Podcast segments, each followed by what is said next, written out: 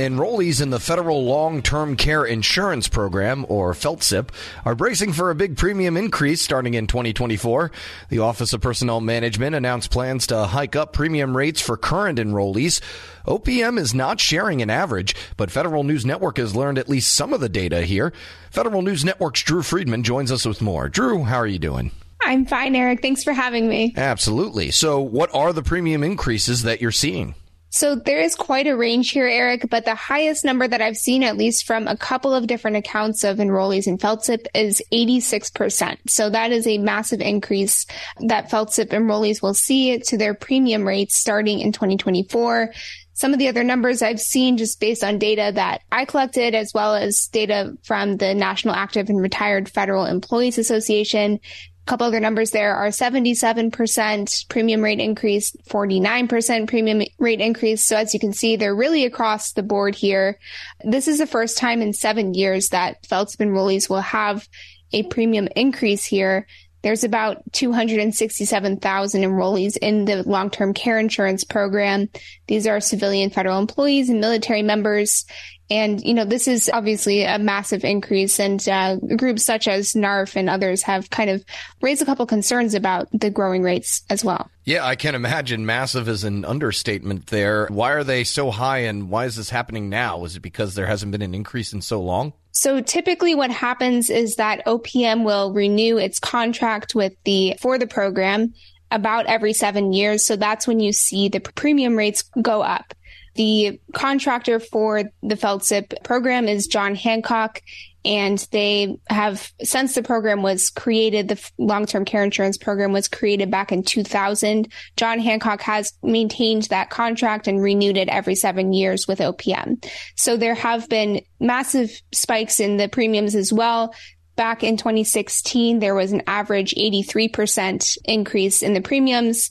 And as well as in 2016, there we saw another premium rate increase in 2009, where there was uh, an average increase of 17%. So if you compare this to maybe the FEHB program that has, you know, two, three, four percent generally premium rate increases, this is much higher. But of course, it's not happening every year. It's happening every seven years.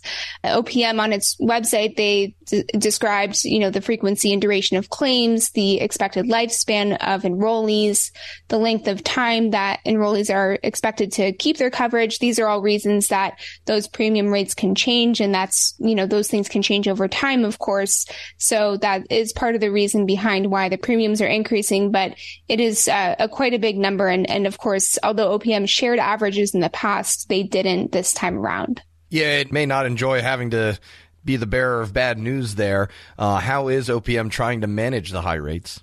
So one thing that they have tried to do to to try to help enrollees here is to increase the premium rates over the course of several years. So for example, the premium increase part of that percentage will go up for 2024 but you won't see that full so for example if your premium is going up by 86% as i said at the top you won't see that 86% increase until 2026. So they are kind of delaying it or trying to do it in phases, but eventually you will hit that big number at the end.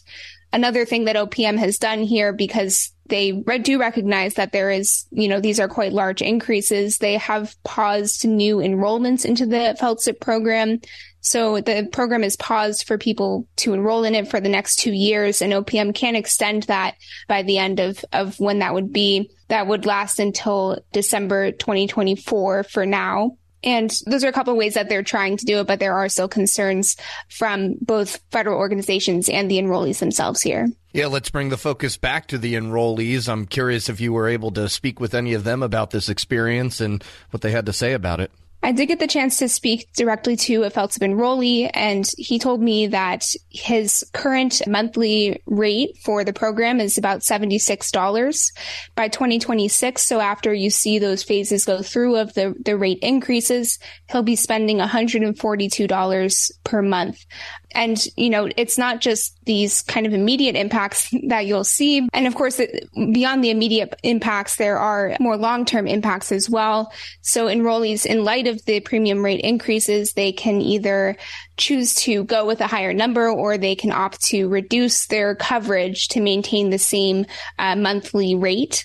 So in this instance, for this enrollee that I spoke to, even though if he chose to reduce his benefits and maintain that same premium rate, which is one of the options you can have, eventually by the time he's in his 60s, the amount that he would get from the program for long-term care would be fall far below where you see the average cost of long-term care. So there is a, a, challenge there as well. Even if you can reduce the premium rate, it's maybe not necessarily in everyone's best inter- interest to do so. What other options do FLTCIP enrollees have?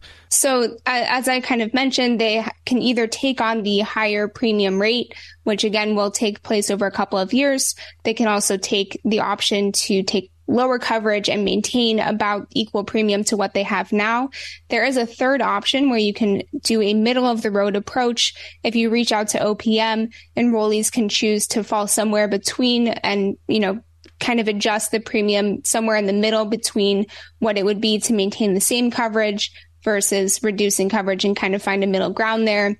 But Eric, it, is not yet clear how many enrollees will choose which option to reduce their coverage here. If we look back to the 2016 numbers, there were about 96,000 FLTCIP enrollees. So somewhere between a half and a third chose to keep their premiums the same by reducing insurance benefits. So there could be a very large number of FLTCIP enrollees here who do choose that, that option.